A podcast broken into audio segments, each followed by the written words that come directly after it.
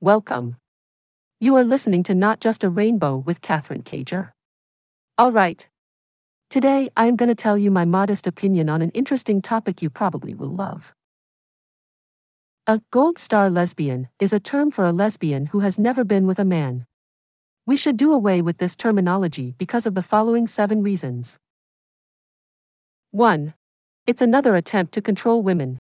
Some lesbians are proud to use the term gold star while others find it offensive. In this climate, in which women's reproductive rights are already under attack, the term implies that women should have sexual contact with men in their lifetime or else they are missing out on something that is supposedly essential. This does not even begin to address those who have been forced into sexual activity. 2. It reinforces negative LGBTQIA stereotypes. The gold star term implies that individuals in the LGBTQ community can pick and choose their sexual partners. Asking why they haven't had sex with someone of the opposite gender insinuates that they're holding back when, in reality, that may not be the case. 3. It places value on some sexual experiences above others.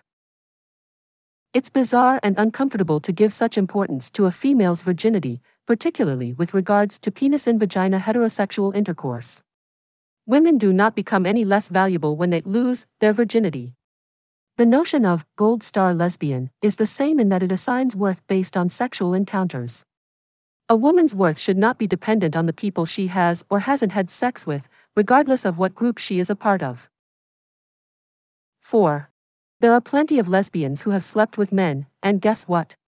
They're still lesbians. Our society is sadly stuck in a heteronormative mindset that puts excessive expectations on women to couple up with men. Even though some lesbians may have married men before they accepted and embraced their true sexuality, it doesn't mean their desire for women is any less real or pure. We mustn't imply that their sexual orientation is any less valid. 5. It plays into the narrative that bi women have less pure intentions when they date women. The concept that remaining celibate with men is something we should all attempt to achieve reinforces the notion that bisexual women are not considered as attractive by lesbians when it comes to dating, since they have not kept their sexual wants and past experiences as strict. 6. It can make it more difficult for rape survivors to talk about their experiences.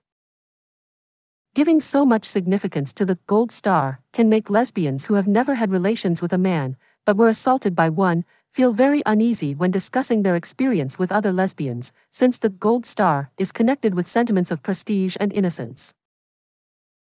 7. It can be used to justify transphobia. Being a gold star lesbian just means a lesbian who has never had a romantic encounter with a male. Penis is sometimes linked to men within lesbian groups, and it's frequent to use it in a way that creates an unpleasant reaction during conversations about gold star lesbians. One thing is certain no one really cares what kind of genitalia the person you are dating has, and no one really cares who you date. However, don't exclude trans lesbians, or the cis lesbians who are with them, from your idea of what a real or ideal lesbian is. That's all for today. I hope this episode was useful for you all. Do not forget to share my podcast with your friends and see you soon. Take care. Bye bye.